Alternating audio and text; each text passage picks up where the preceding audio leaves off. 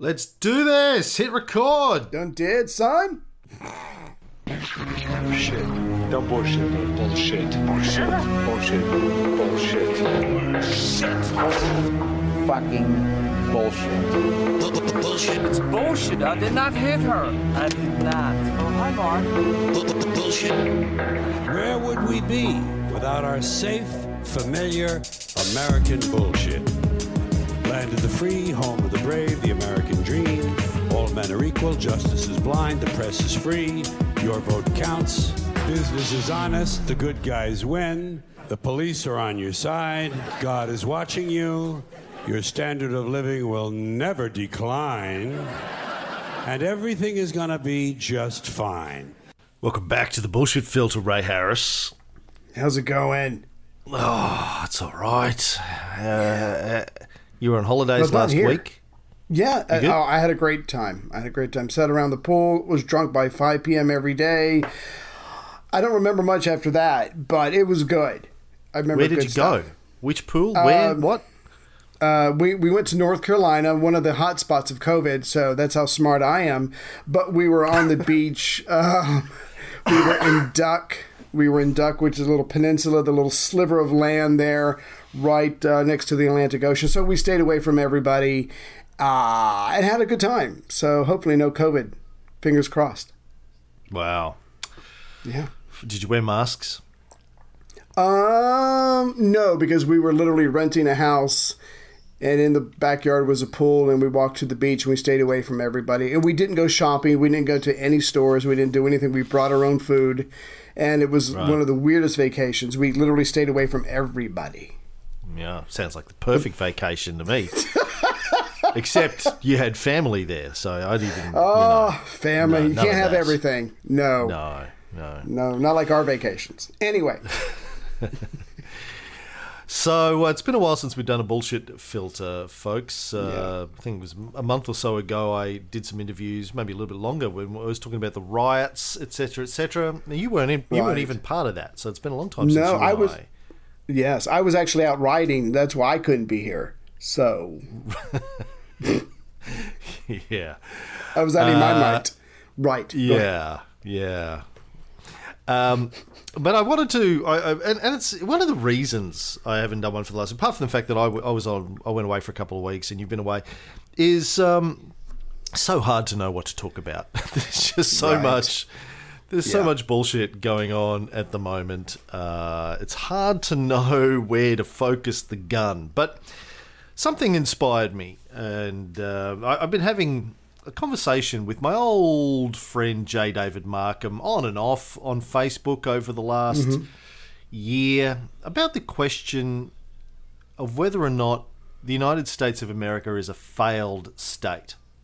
Now, uh, of course, uh, as anyone who knows J. David Markham will know, when I suggest that America's a failed state, it's just perfect for, for setting him right off. He completely loses Well, his know- shit. Right. Right.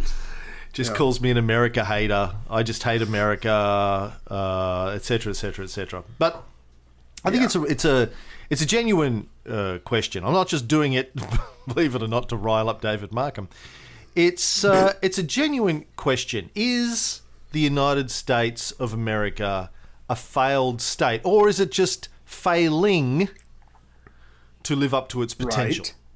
Right. Uh, how do we define a failed state, and why does it matter? Now, again, I have to explain to everybody the reason I pay attention to what's happening in America is for well threefold really. Number one, I, I care about America. Like I care about every country. I care about Americans. I care about every country in the world. I I don't want to see any people uh, anywhere in the world uh, suffer or be oppressed Right. or you know have to live with violence or or uh, poverty or economic hardship. My vision for the world is one where everybody is safe, everybody has food in their belly and a roof over their head and health care and Yeah. you know we really live up to the potential of the human race here in the uh, nearly the, the third decade of the 21st century. Right. Um, ma- ma- maybe we're already in the th- are we already in the third decade of the no, it's next year really, it'll be the third decade. Was the end of the second day game. Um, s- uh, secondly, um, you know, uh, uh, I worry about the effect that the United States, being a failing state or a failed state, is going to have on Oh, yes. geopolitics on the rest of the world. We've had failed states before in human history, but never before have they been sitting on three or four thousand active nuclear warheads, uh, or had the largest military in history by a factor of a thousand.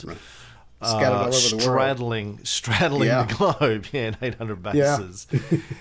so the the you know the the, the worry, and and also so closely intertwined with the global economy.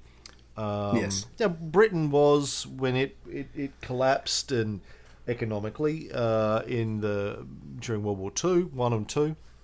You know, it was obviously a big player in the world economy, and had far-reaching effects on the global economy. But America came in and bailed out the global Right. economy in part with the Marshall Plan, kept it afloat anyway for a little while until countries could recover.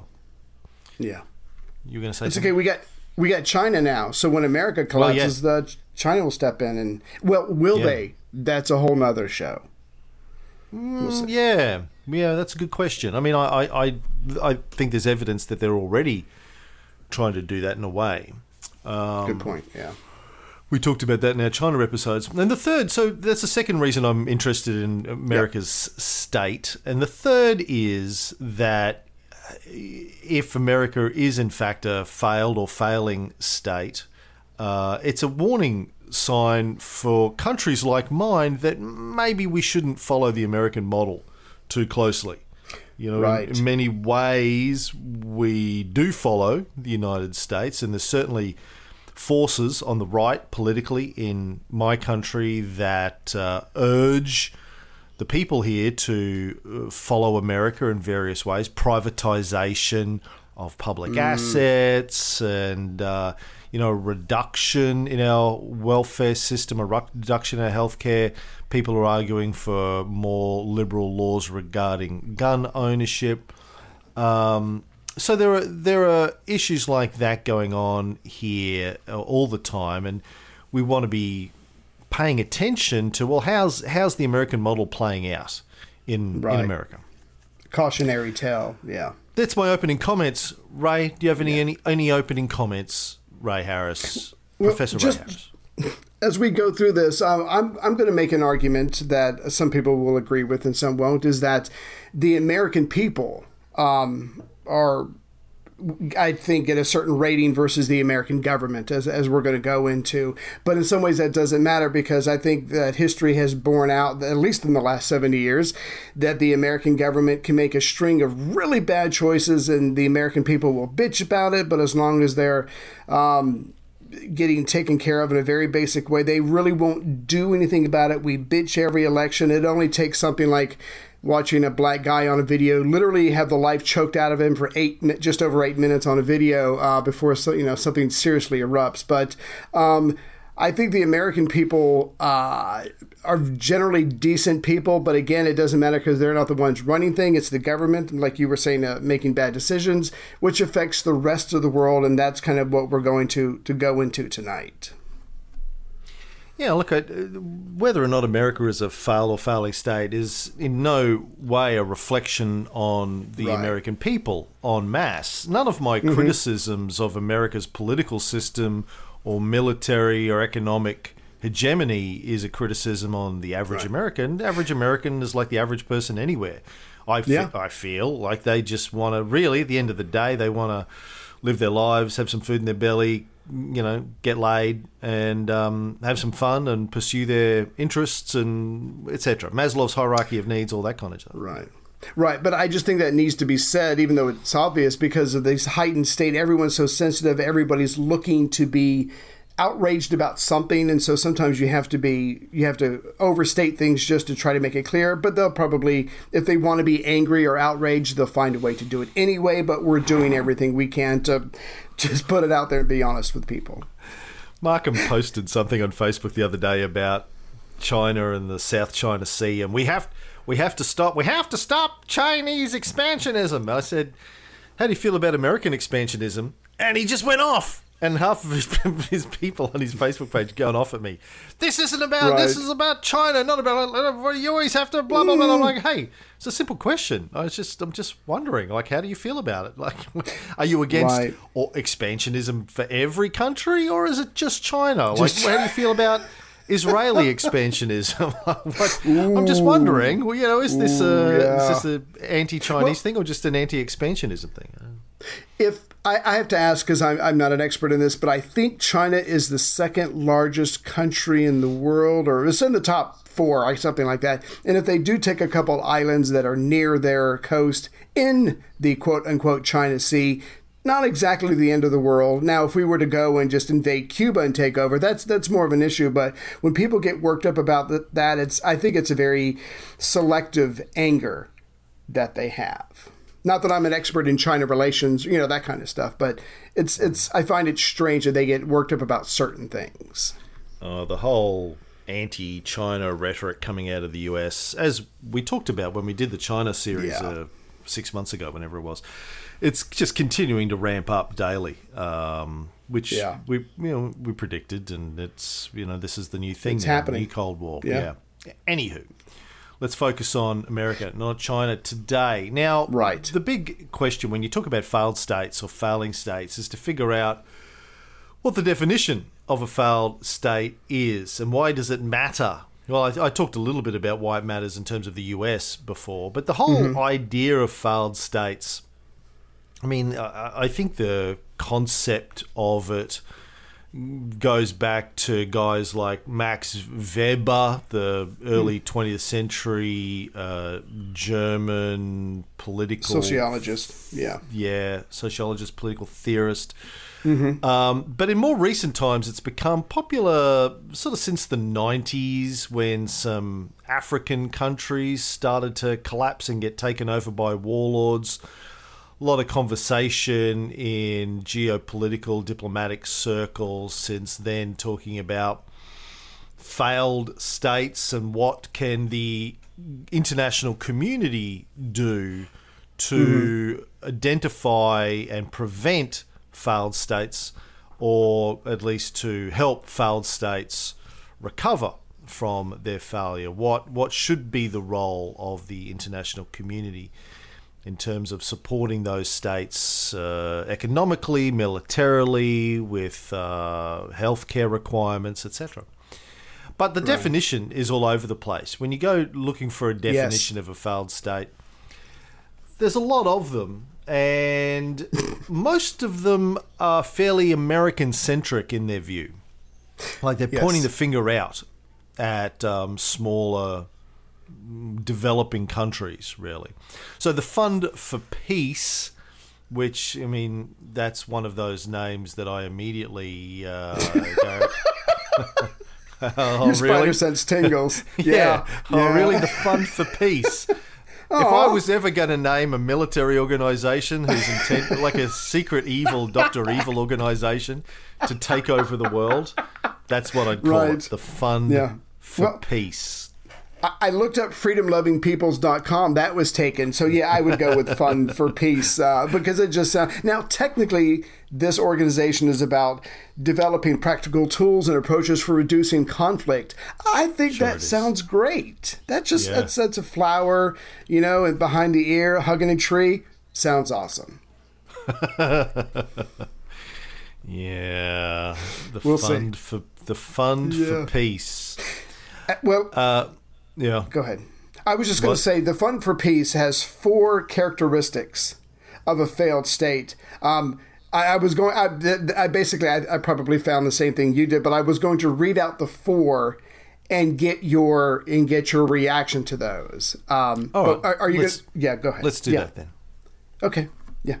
So the first one is, according to Fund for Peace, is uh, one of the characteristics of a failed state is the loss of control of its territory or of the monopoly of the legitimate use of force against its own people. And again, that goes back to, to Max Weber in 1919, who said that uh, one of the one of the ways that it, it, it becomes legitimate to use force against your people is by the even-handed application of the rule of law. Now, you could argue that Trump is doing the exact opposite of that. He's sending in federal troops into Portland and they're, they're kicking ass. But would you say that America has lost control of its territory or the monopoly of the, the legitimate use of force against its own people? Yeah, that's a good question, and let me let's break that down a little bit. Um, Sure. let's take uh, Germany in the mid to late 30s. All right. Would you say, uh, you know, you're the world's leading expert on World War II. Would you say that Germany, Nazi Germany, was a failed state? Oh, well, so Hitler comes to power January 30th, 1933. The Reichstag fires soon after that, and after that, he declares martial law. So the people, by the end of the first year, lose basically all of their rights.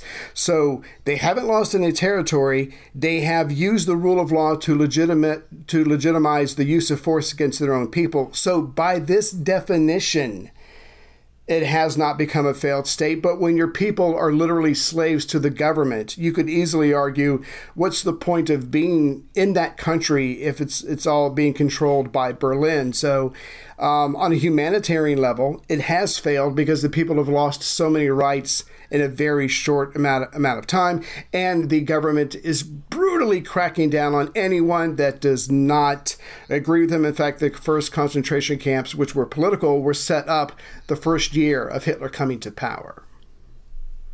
Right.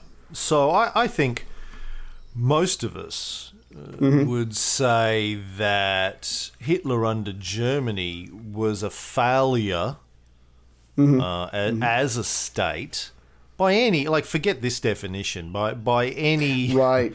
Yeah. any any average expectation of particularly of a highly sophisticated country like Germany Yes. was at the time. It yes. had already produced the greatest scientists, the greatest philosophers, the greatest Composers. uh, composers, musicians that the world had ever seen. So it, it was at the this. pinnacle. It it went Yes. from being the uh, the pinnacle in many Right. ways Yes, of human achievement. Yes. Yes. I mean, still very, very militaristic and all that kind of stuff, well before Hitler, of course, as most Mm-hmm. European countries were, very aggressive and militaristic in, their, in various ways. But in terms of culturally, it, uh, it achieved the pinnacle of human achievement at the time. And, and to go from that to Nazi Germany uh, was a complete failure, I would say, Yes. of of the state. So even though technically the German government had control of its territory and had the monopoly and was happy to use it of force, whether or not it was legitimate is debatable, uh, against Right. the people, uh, to me is not was not really a determinant in whether or not Nazi Germany or Yes. Russia under Stalin was uh, a successful state.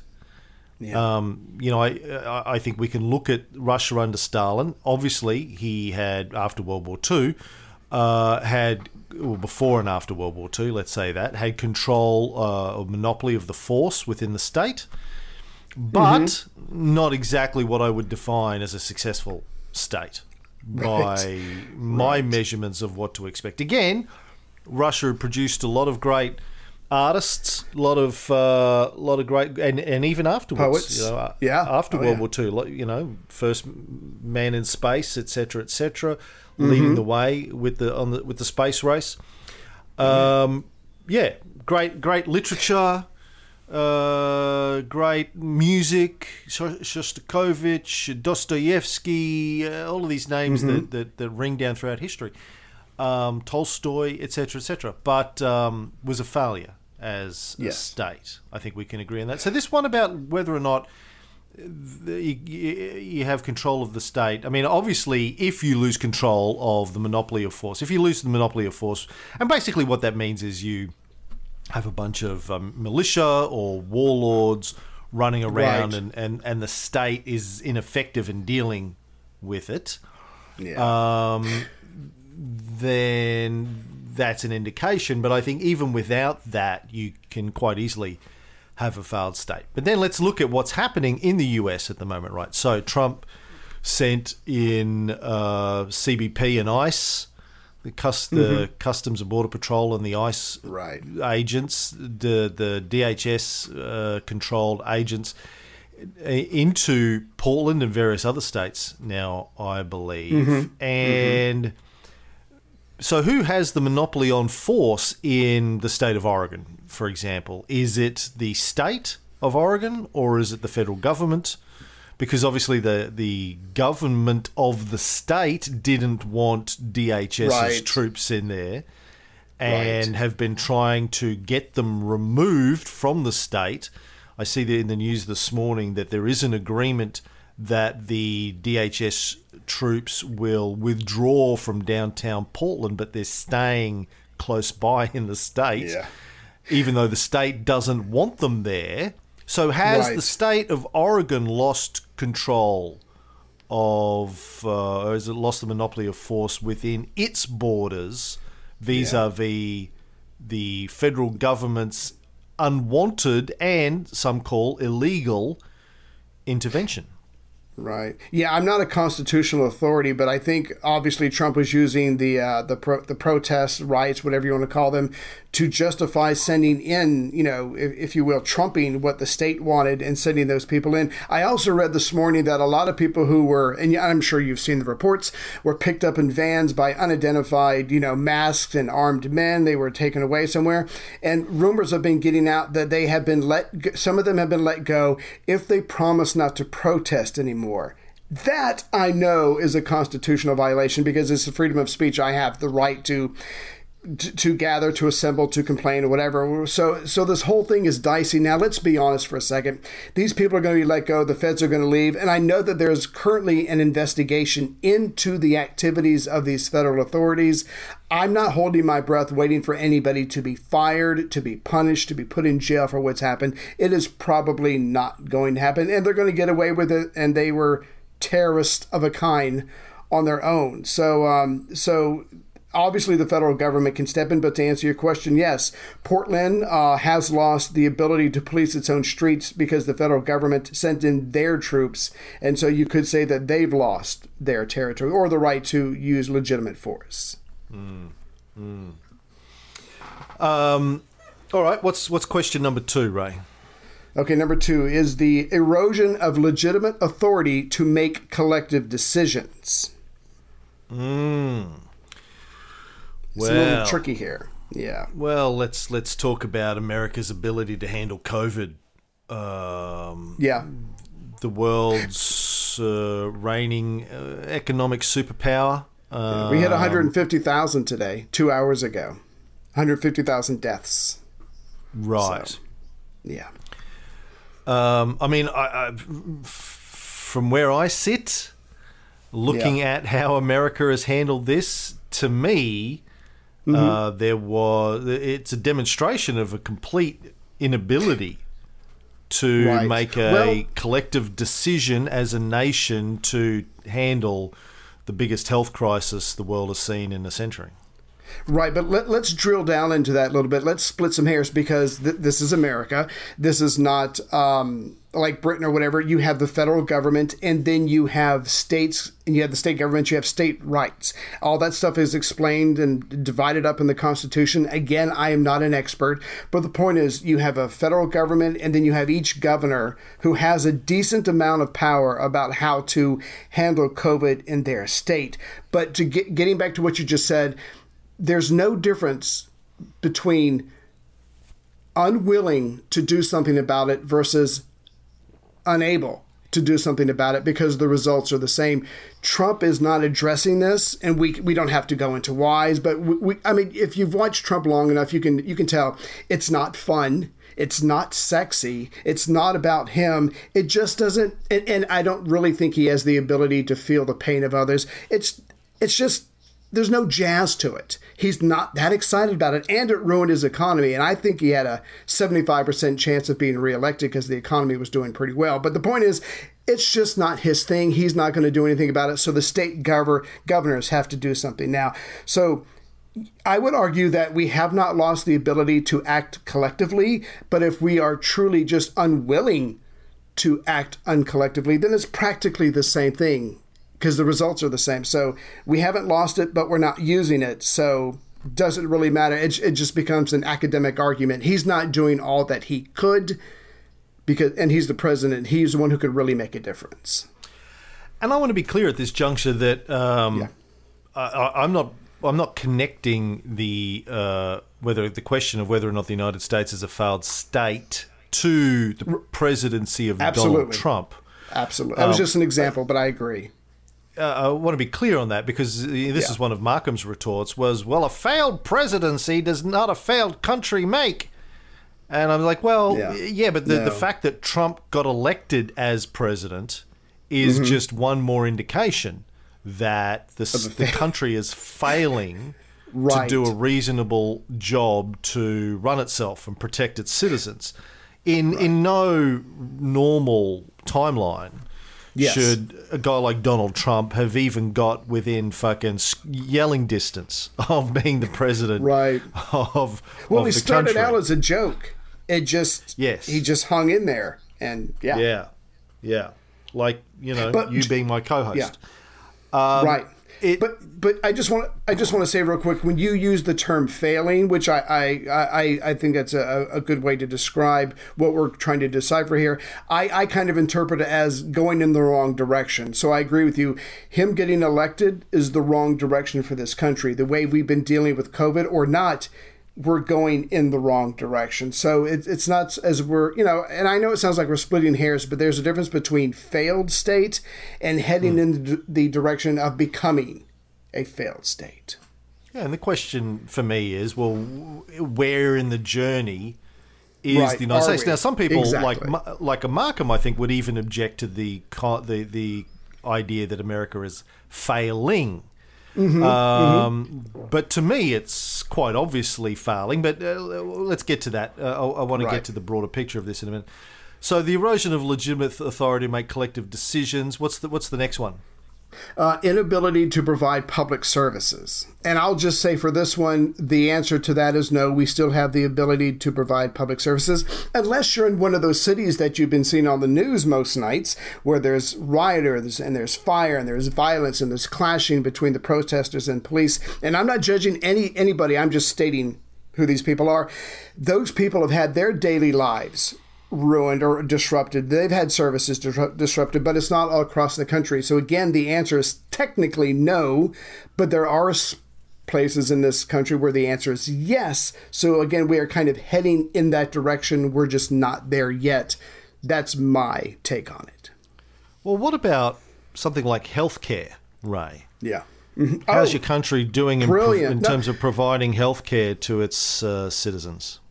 Well, well, see, again, we have to be cl- we have to be clear here. Um, pre-Trump, pre-COVID, it wasn't all that great because I've got stats that we can go into later. But the point is, healthcare in this country is pretty bad unless you got money or unless you've got a job where you've got insurance and all that kind of stuff. I myself do not have insurance. I went to sign up for Obamacare with me and my two daughters. It would have been seventeen hundred dollars a month for the three of us, and it would have been it was like bottom bottom tier, really shitty insurance. I still would have had to have put out a lot of money. So the point is, it's really bad in the, in this country. But the point that I'm not sure if you're trying to make, but to add on to that, because of COVID, a lot of hospitals, their ICUs, their their their their more intense wards, those, those are either full or getting full, and also a lot of hospitals are suspending normal non-emergency services until this is over with because you if you go to a hospital fuck that's where the covid is at. So covid is affecting us in that way as well. It's taking an already shitty medical service and making it even worse. Do you know how much we pay for health insurance? Uh, do you mean like out of pocket Yeah. no, just un- what we pay a month. Like you said, seventeen hundred. Do you know what oh we pay? oh Um, I just assumed you didn't pay unless you went to the doctor, and then it was under five dollars. But I have no idea. I literally have no idea. Yeah, well, we don't pay anything. I mean, for health Huh. insurance in, That's- in that's- Australia, you have weird. basic health care provided. It comes out of your taxes, so you do pay. Right, right, comes out of your taxes, but you don't pay anything that you see. It's you know, there's just a big chunk of your money taken by the government for tax, and that covers Right. healthcare amongst other things. If you go to a doctor. Um, it varies. Some places don't charge you at all. They just it's called bulk billing. They just bill the government. Some places don't do bulk billing. They'll charge you eh, something like anywhere between I don't know 50 60 dollars uh, a visit to a doctor depending on what you're doing. You can pay for private health insurance over and above that if you choose, which right. gives you access to better hospitals, uh, supposedly better doctors. You know, you, you get access to private hospitals with less of a, a wait time and that Sure. kind of stuff. And you, and that also that private health insurance will often cover elective surgery, like if you want to get plastic surgery done or I don't know something that's Right. not urgent, and plastic serious surgery, right? uh, on my dick, you know, to make it shorter. yeah, I had to do that. It was just You're killing me here, Too- Cam. Yeah, too Cut it- difficult. cut it. Too difficult. Right. Yeah. Right. I offered to give you half. Um, Couldn't have but you said no point. Got nothing to do with it. Uh, it's just a waste. Just be, just be. Di- you know, my, my, I just- the, the Right. farm the farm animals on my property are already scared. Uh, Here he comes. Hide. I don't know if I ever told you this story, but when we were in Europe, Heather took her mom to Canada. and Anne fell down, hurt her finger. They took her to a doctor, and she was freaking about out about the cost. And the doctor was like, "I don't know what the hell you're talking about." She goes, "How am I going to pay you?" He goes, "I don't know. I'm the doctor. I don't handle that. Um, I guess we could send you a bill." Um, you could pay it or not pay it. What are we going to do? You're going back to your. Uh, he literally did not care. He said, "Look, you're injured. I'm going to treat it.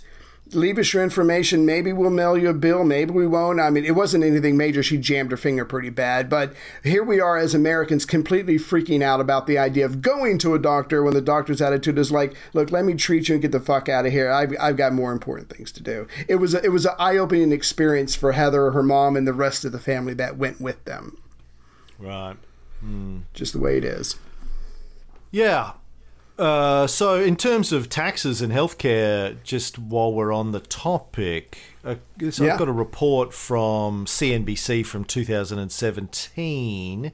The OECD average for what uh, people pay uh, per annum uh, for uh, in taxes is twelve thousand nine hundred and eleven USD. Uh, that's the average in the OECD. The United States, on average, Americans pay fourteen thousand one hundred and fifteen USD per capita, slightly Right. above the OECD average. Australia, I think these are 2014 numbers. Uh, Australians paid on average 17,146 USD per capita. So Australians pay a little bit more. What's that? Uh, say roughly maybe 20% more in tax than Americans. Right. 10% would be 14, 28. Yeah, about 20% more. But it's coming out of Um, your taxes. That is our taxes. Yeah, yeah, yeah. It's coming out of our pockets. Literally coming out of our pockets. Australian Um, did- taxes are coming out of your pockets? no, no. What? No, when, when I'm so Americans go confused to right now. when when Americans go to the doctor, we literally pay out of our pocket, whereas it comes out of your tax. And like you said, they, they just take a chunk and you don't see it. You just you just know it's there. Just real quick to add on to that, between fifty five percent and sixty two percent of bankruptcies in America every year are directly related to medical bills. We could Wow. do yeah, so we could we could do a make a big hit on bankruptcies in this country, which is middle class, which is lower middle class, if we had a better healthcare system. According to the OECD, in 2016, Australia paid 9.6% of the nation's GDP on healthcare.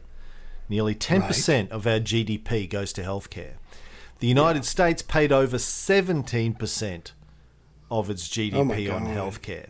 Per capita health spending in the US is over $9,000. In Australia, it's under $5,000. So, uh, yes, we pay a little bit more on average in taxes.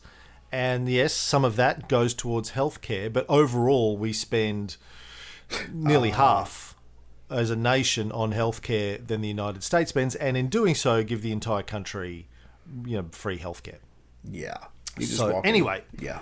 Like that's in terms of public services, that's the kind of thing that I'm interested in. Uh, the United States is the world's number one or number two e- economy now, depending on where Right. it ranks with China this week, and uh, and has been the world's number one economic power for well, 70 years at least since the end of World War Yes. Two Yeah. uh, and yet still today is unable. And by unable, uh, you know, I include not not willing to. Not willing to means Unwilling. unable to. Yeah, well, Exactly. it's the same thing. If Yes, they're not doing it, you're unable to do it, right?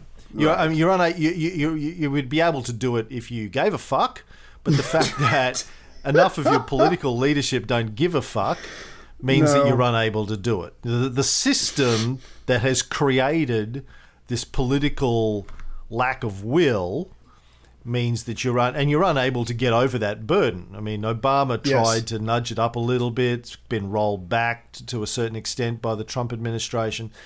Um, and, and the same as like um, I don't know, gun control. The inability of the United States. You had Sandy Hook, mass murder of school children in school. Yeah. Uh, still did nothing about gun control. Nothing meaningful about gun control. Your, your death, as we, we we looked at this in our gun series, obviously. Your uh, with your your death by gun per capita rate is, Right. is massive compared to other Yeah. civilized, sophisticated, developed countries, and there's just a no no uh, political will to do anything about it um, across the board. So again, to me, that's an inability to provide public services. A public service is not only healthcare, but the the uh, ability to not worry about get you know your kid getting shot by somebody uh, when they go to school on Monday morning. Right. If, if I could just say one more thing about the uh, the medical the insurance because we were you know we went down that pretty deep, but I don't know if you remember this. I think it was about two years ago. Someone, it might have been one of the Koch brothers, did did study. Um, I can't remember, but basically someone took um, Bernie Sanders' idea of, as far as making uh, Medicare, Medicaid, whichever one, you know, universal for everybody. They were showing that if you did something like that, if you had a single payer program like somewhere like seven or ten years down the road, you actually start saving money overall versus what you're spending now because a lot of people would be healthier. They would go to the doctors when when something comes up, whereas Americans generally avoid that unless we've got enough money to go or whatever. And so you eh, you would actually start to save money over time. It would cost a lot less than what we think it would. But again, that doesn't matter because what you said, we we have been told that it's socialism. Socialism is not just wrong; it's evil, and we don't have the political will. No one on the right is willing to step up and be the first person to go, "Yeah, I'll vote for that." It's just not going to happen anytime soon. Even with something like COVID, uh, when this first mm. started coming out, Trump was attacking the Obama plan. So fuck. I mean, it's just not going to happen. Mm, mm, That's a failure. I- That's a failure. And you remember during our COVID, our early COVID shows too, I talked about uh, whether or not Australia's attitude towards healthcare and our healthcare system versus America's attitude towards healthcare and your healthcare system would, would play out in terms of our dealing with COVID.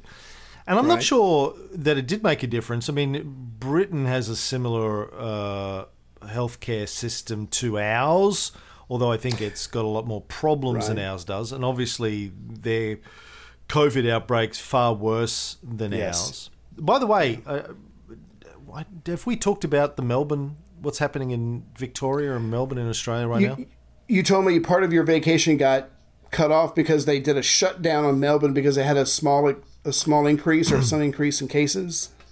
Yeah. Have, did I tell you why? No, no. So Australia had pretty much shut down COVID by I don't know May, right? We we Wow. had April, April, May. We had it was shut down. Very few new cases, very few deaths. Everything was locked down. Um, under control. Yeah. But then we had, we had some people coming in from overseas uh, that were going into hotel quarantine that Right. you know may or may not have been infected, but you know mandatory two week hotel quarantine Yeah. if you came back from overseas. Apparently, a security guard that was hired uh, in a no tender, quick, we need security guards immediately situation in Melbourne to guard one of the hotels where these people were in hotel quarantine. Right. Fucked one of the people he was supposed to be guarding in quarantine That's not guarding. Go ahead. Go ahead. that the person that he fucked had the virus, uh, gave it to him. He then went out for the next couple of weeks, uh, going to parties, uh, hanging Yeah, out, kick- just seeing family, big family events, spread it. And we have a whole breakout now in Victoria. Victoria ended up, you know, for the last couple of weeks having more new cases per day than it had back in March and April at the height of uh, of COVID, uh, because of this one guy. And it's a Wow. brand new strain that that wasn't the strain that we had in March and April, so it's come in from overseas. Right. That then spread to New South Wales, and now it's just in the last couple of days spread to Queensland. A couple of 19 year old Christian girls Sure. went to Melbourne, uh, came back Orgy. to Queensland, lied right. to the border, lied to the border guards. We, we have border border patrol uh, Yeah. Queensland New South Wales border. You have to show paperwork. All you have to do is have paperwork attached to your wins- windows usually. Or your windscreen to say, I have not been in a COVID hotspot in the last two weeks Right. and they'll just wave you through. They lied, uh, said they hadn't when they had, came back to Brisbane, started going to church, going to work uh, at Christian schools, um, you know, going out, going to restaurants, and have you know obviously now spread it. Fucking, Yeah. you know, just dickheads. Security guard, Yeah. fucking, fucking somebody who's supposed Just- to be protecting. just beat it off. I'm, I mean that that's insane. But but it's okay because one, it's it's pretty much like the flu, and or I've heard it's a hoax. So all good. The point is that you know uh, I don't know uh, whether a healthcare system helped shut it down, or you know I think the big difference between Australia's response and America's response is when the Australian government said, "Look, we've got the best scientists uh, who are telling us this is what we need to do." Um, isolation, quarantine, lockdowns, shut down the economy. Let's do this for a couple of months and we'll get beyond it. If we don't, it's going to overflood our medical system and that could have a whole series of ripple ripple through effects, which uh, could be really, really bad. It's not just the people who would die from COVID, but if our if it runs rampant and our entire Yeah. medical system shuts down and our doctors and nurses start dying and our medical system shuts down, then you know the amount of people Bad. who normally die from heart attacks or pneumonia or strokes or car accidents or whatever is going to also increase by a factor of X because our medical system is is uh, clogged. Yes. Um, So let's just do this. And and Australians went, yeah, okay. It's a bit like when we had the mass shooting in 1996 in Tasmania, whoa, and our that's it. again then That's we it. had a conservative right wing government, as we do now, Yeah. federal government. That I, I don't like. I didn't like them then. I don't like this government now. I don't trust them. I think they're a bunch of scumbags.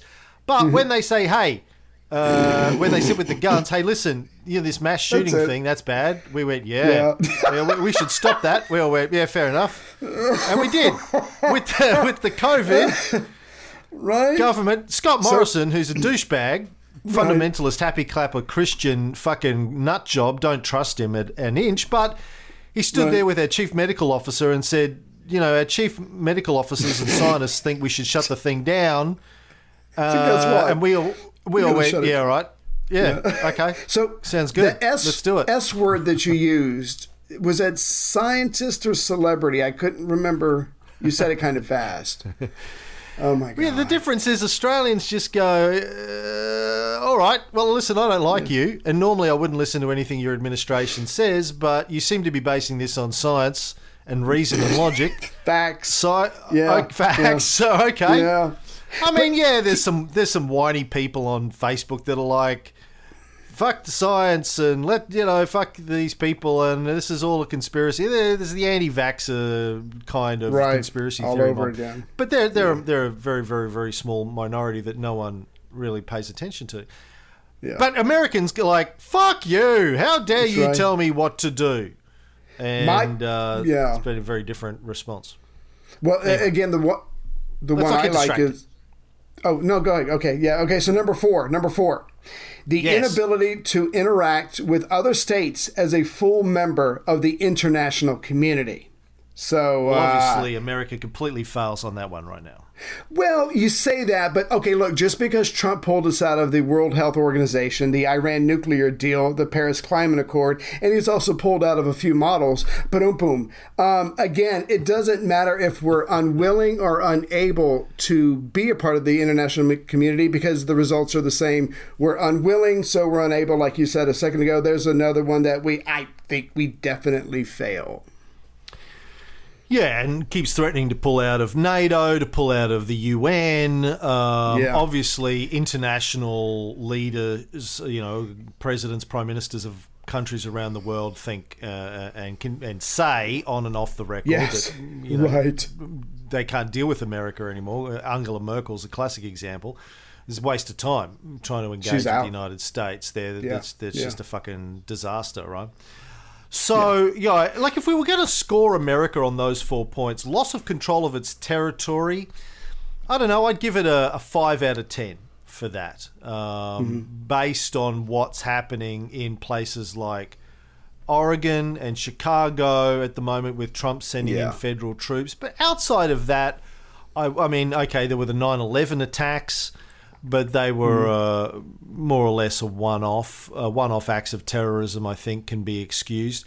But generally speaking, I'd say the US has control of its territory. But the, then again, using the Nazi Germany or the Stalinist Russia examples, I don't think that's in, in an advanced uh, Right.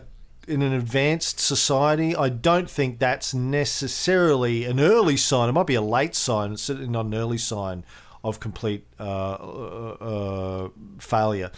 Erosion of legitimate authority to make collective decisions. I would give America probably a six or a seven out of ten on that. Um, because they're not making collective decisions, We the could, big important but we're not. ones. And also, let's let's look at you know the the collapse of the economy in the US.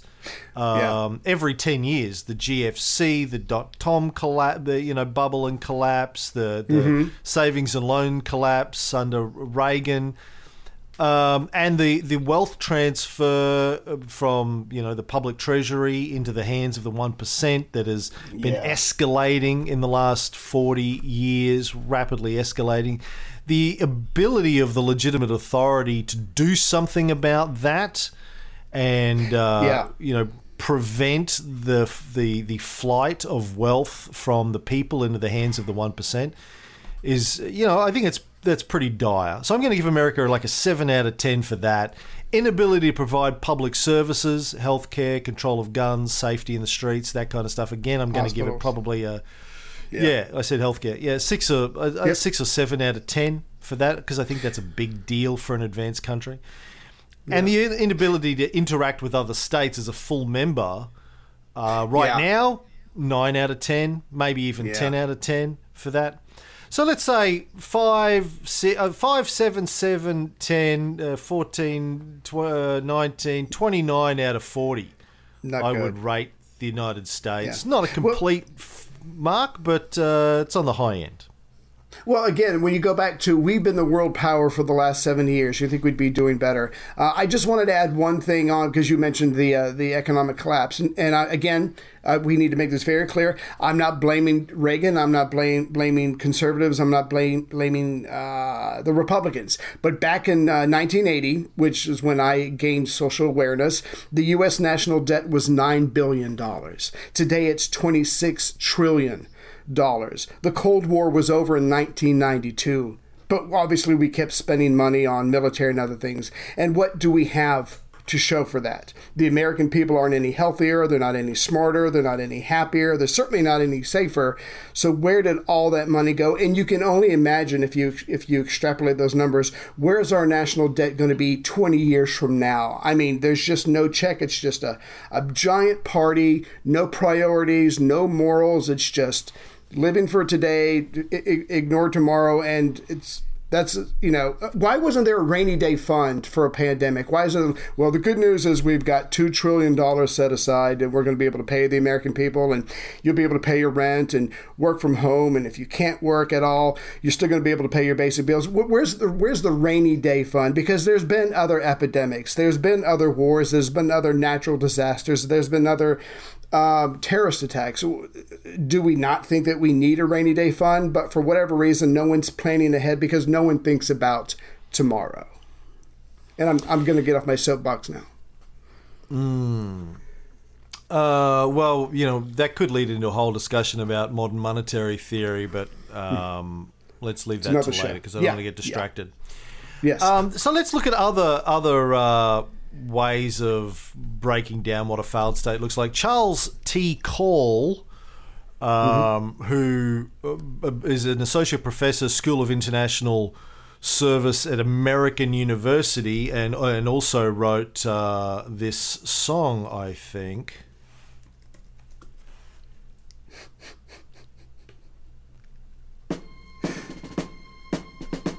Uh, Breaker 19, this here's a rubber duck. You got a copy on me, Big Ben? Come on. Uh, yeah, 10-4, Big Ben, for sure, for sure. By golly, it's clean clear to Flagtown. Come on. Yeah, it's a big 10-4 there, Big Ben. Yeah, we definitely got the front door, good buddy. Mercy sakes alive, looks like we've got us a convoy. Uh, Charles C.W. McCall, Charles T. Call, probably Same thing. Yeah. Same thing. Yeah. He has a slightly different framework that I Uh-huh. read through. Um, he sort of focuses on three gaps that the state is enabled to provide when it's in the process of failing. One of those is capacity, the ability of a state to deliver basic goods and services to its population security when it's unable to provide security to its population under the threat of armed groups. And the third is legitimacy when a significant portion of its political elites and society reject the rules regulating power and the accumulation and distribution of wealth. yeah. Now, Um, Yeah, yeah, yeah. yeah. No, I was just going to Sorry, go ahead. Go ahead. after you. I was just going to say I'm, I'm going to do I'm going to do a, a little bit of twist on that. Uh, The one about not being able to, to provide security. I'm going to lean on my wife's five percent blackness that uh, the DNA test told her that she had. If you are black or not white in this country, and the cops have been busting your ass and harassing you and occasionally killing your people for no good reason, you could say that they're the terrorist and you're the one who's not being provided adequate security from the very forces that are there supposedly to protect you. So it's, it's all in the eye of the beholder. I just wanted to throw that out real quick.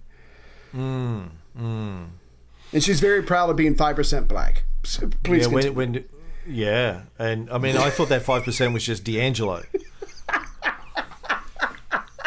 That's so hurtful, but not Yeah. long. She had, please she had no percent black like five years ago. and now then she's up to five percent. Yeah.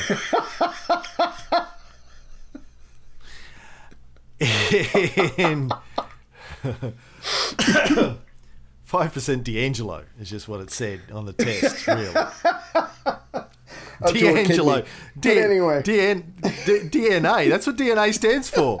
D'Angelo. D'Angelo. Deep in Angelo. Oh, now D and. Angelo. Yeah. Okay, I'm It going was to cry D. now. It wasn't DNA. It was D apostrophe A. D. Angelo. But one of us is having fun. Yeah. Anywho, Yeah. uh, you know, I, I read a, a recent article that talked about a recent YouGov survey run in the United States where 31% of Americans say they're interested in leaving the country if their candidate isn't Right. elected in the upcoming November elections. Jesus. It's ridiculous. I, again, we You've, take, wait, wait, wait, wait. Yeah. You've talked about leaving the country in the last couple of years. You keep Yeah. talking about moving to New Zealand. Right. No, well, but that's not about Trump. That's just the direction this country is headed in. I mean, just a general dissatis- intense dissatisfaction with where we're at. Right. Um, well, like this this framework that Cole puts together, capacity, security, and legitimacy. The legitimacy thing I think is interesting because one thing that I think is it's possible to deny is. Uh, a general feeling in the United States, it's been growing over the last 20, 30 years, where the when the Democrats are in power, the Republicans think they're illegitimate. Um, Right. And, you know, they express that through, you know, constant uh, trying to, you know, say Obama was Kenyan. Um, a- and basically accusing him of being a communist or a, Muslim or, Yeah. uh, you know, stopping bills from being passed and basically dirty, dirty football uh, w- when the Democrats are in power. When the Republicans are in power, similar sort of thing from the Democrats. Like they just don't feel the government is legitimate. They don't want to listen to anything it says. They don't want to, you know, abide by it. It's not like Right. Like all right, masks. well, you know, I would rather my party was in power, but uh, the other the other side needs to have a go. I think that's Yeah. that's a nice balance for democracy. You know, we get four to eight years, you get four to eight years, and uh, it'll, Move you on. know, it's it's good. Yeah. That's democracy, Yeah. right? It, Right. It's not. It doesn't seem to be like that in the United States at the moment. It's like fuck you. Whenever right. there's an election and people, you know, lose their fucking shit for the next four years, and there's another election, and then the, the other side loses their shit for the next four years or whatever it is, right? Yeah. Well, well, you and I, we, we've covered this before, but again, it's not just that I'm on one side of the political spectrum and the other and the other people win, and so I'm I'm upset, I'm disappointed. No, no, because the other side I've been told is evil. I have to I have to oppose them. They won, but I'm sure they cheated. I'm sure they lied or whatever, and they're going to try to sneak things, you know, into law or whatever. And so it, it literally is like a fight against good versus evil, except for both sides think that they're good. And we've started this and we started this episode with trying to come up with the standard definition of what is what is a, a solid definition of a failed state. Well, like you were just saying a second ago, when, when I was looking up information for this, the Republicans have considered America a failing state because of stuff like allowing same-sex marriage, uh, the Obamacare, uh, more progressive policies. But at the same time, liberals consider this a failed state because of all the wars we've been in, um, and and what uh, some of the things that Trump has been doing with tax cuts for the rich and and deregulating the um, when it comes to the environment. So everybody thinks they're the victim, everybody thinks they're right, and everybody thinks the other side is evil. So when you have something like that, you're not going to have moderation. You're not going to have compromise or understanding or taking the long view. It does not exist in this country anymore, no matter what, on both sides. And as we've talked about before, uh, and you hinted at earlier, I mean, the United States has the largest prison population per capita of any country in the world. Yes, Jesus. Um, I mean, now, some people will debate that and say, "Well, we don't have real numbers from China," and when that, and again, that's difficult to prove. But as far as we Right. know, America is okay. So maybe America is number two to China, if that was Still. proven to be correct. But still, again, for the for a country that has been Yeah. an economic superpower and the only economic superpower for the last Mm-hmm. seventy odd years, um, the systemic issues that have led to your very large prison population haven't been addressed. And guys like Joe Biden are part of that. You know, guys passing Oh, the 1984 and the 1994 crime bills that Mm-hmm. specifically targeted uh, minorities and the Yes. behaviors of minorities. Um, so it, you know, so it's not, it's not a partisan thing, right? This is a systemic inability yes. to deal with that issue.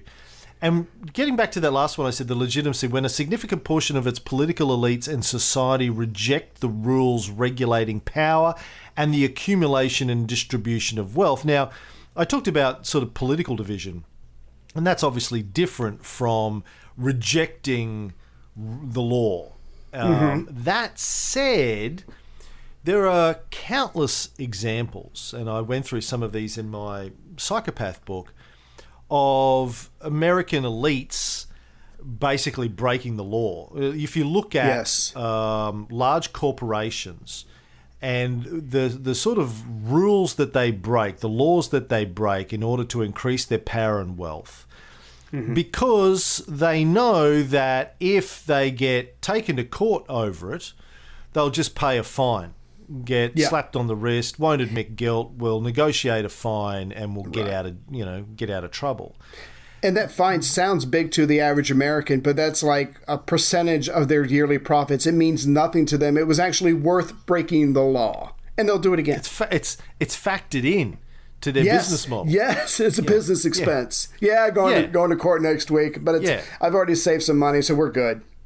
Yeah, Yeah. yeah. Listen, I'm probably going to have to pay pay our lawyers, our uh, you know our, our lawyers that are on retainer anyway. Yeah. um, But- or our, our in-house legal team and our external lawyers. Uh, we're probably going to have to settle a fine for two hundred million dollars, but we're going to make five Yeah. billion. So, right, so yeah, it's nothing, And then right? then my lawyer's going to take me out on his yacht. So all good, all good.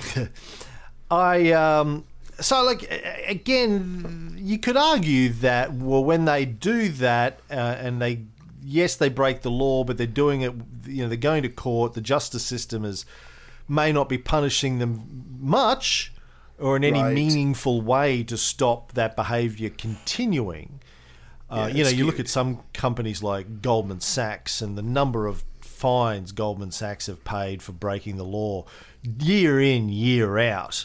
They obviously don't give a fuck, right? So, so even, you could argue that the justice system is involved, but is it really involved if, you know, these guys have corrupted the justice system to let them It's get away with the it? No, motions. no one goes to jail. No one's life Right. is impacted really in any way. I gotta you're go. a um, stockholder, I'm sorry, I was just gonna say if you're a stockholder of Goldman Sachs or whoever, you're really happy because the profits just go up and up and up. So you're happy, and that's all they care about is that the stockholders are happy. I'm sorry, I didn't mean to interrupt. No, you're right. I've just I've, I've got a thing I got to get to, so I need to wrap this up. But Yeah. I just wanted to uh, finish this episode, which is just the first in a number of episodes we'll probably do on this. I'm going to have some guests on and want to explore what this means in more detail. But um, I pulled out one of Chomsky's books, "Failed States" from 2006. Mm-hmm. So what's that? 14 years ago. He wrote, though the concept is recognized to be frustratingly imprecise, some of the primary characteristics of failed states can be identified. One is their inability or unwillingness to protect their citizens from violence and perhaps even destruction. Another is their tendency to regard themselves as beyond the reach of domestic or international law and hence free to carry out aggression and violence. And if they have democratic forms, they suffer from a serious democratic deficit. Deficit, deficit, de- fuck. Let me say that. Ah, They suffer from a serious democratic deficit that deprives their formal democratic institutions of real substance. Wow. Among the hardest tasks that anyone can undertake, and one of the most important, is to honestly look in the mirror. If we allow ourselves to do so, we should have little difficulty in finding the characteristics of failed states right here at home. Um, now, some of those things that he points out regarding themselves as beyond the reach of domestic or international law, you know, we know that Yes. the United States refuses, and this is well pre Trump, this was true during the Right. Obama administration, during the George W. Bush administration, refuses to be part of the uh, International Criminal Court. Oh yes. Oh yeah. Um, and we'll obviously, u- Right. uses its veto in the UNSC uh, Mm-hmm. whenever anyone's targeting the US or its allies for its behaviour. But, mm, you know, refuses to participate in the International Criminal Court. And The Hague says, no, no, sorry, fuck Yeah. you. You don't get to, you don't Right. get to hold us accountable for the things that we do. I mean, Allegedly. Okay. No, I'm just joking. Yeah. Yeah. And the democratic deficit deprives their real formal democratic institutions of real substance. I mean, I think, again, Trump's election, and, and he wrote this in 2006, a long time before Trump was even Yeah. uh, a real contender. Right. 10 years before Trump got elected. I mean, I think that is sufficient evidence that your democratic institutions are substantially broken. Compromise. Yes. Yes. Yeah. So anyway, uh, that's all the time I have for this week, folks. Uh, I, I look. I, again, I'm not trying to pick on America. Uh, we could do this on any country, but America is the global military superpower and economic superpower. And uh, as I said at the beginning, when America falls over, It's going to affect. it's Yes. it's gonna yeah it's going to affect all of us um, in different ways so it, it, it's an issue that is relevant and important for everyone in the world to pay attention to for all of the reasons I said earlier not just Americans and I'm not trying to pick on America right. but uh, if, we, if we were rec- if we were recording this in uh, I don't know 65 66 CE and I was in Australia I'd be talking about Rome I'd be going this Nero guy really what's Yeah, going on there know. Yeah. What's that yeah, fiddle? what's to say about Rome Yeah. What the hell's going on? Yeah. fiddle Yeah, what is a fiddle when was the fiddle don't know. Really I don't know somehow don't think violins Was it a were harp? invented in We'll find out when we 66 get to him. We'll we'll find out when we get to him. yeah anywho thank you Ray Bear Thank you.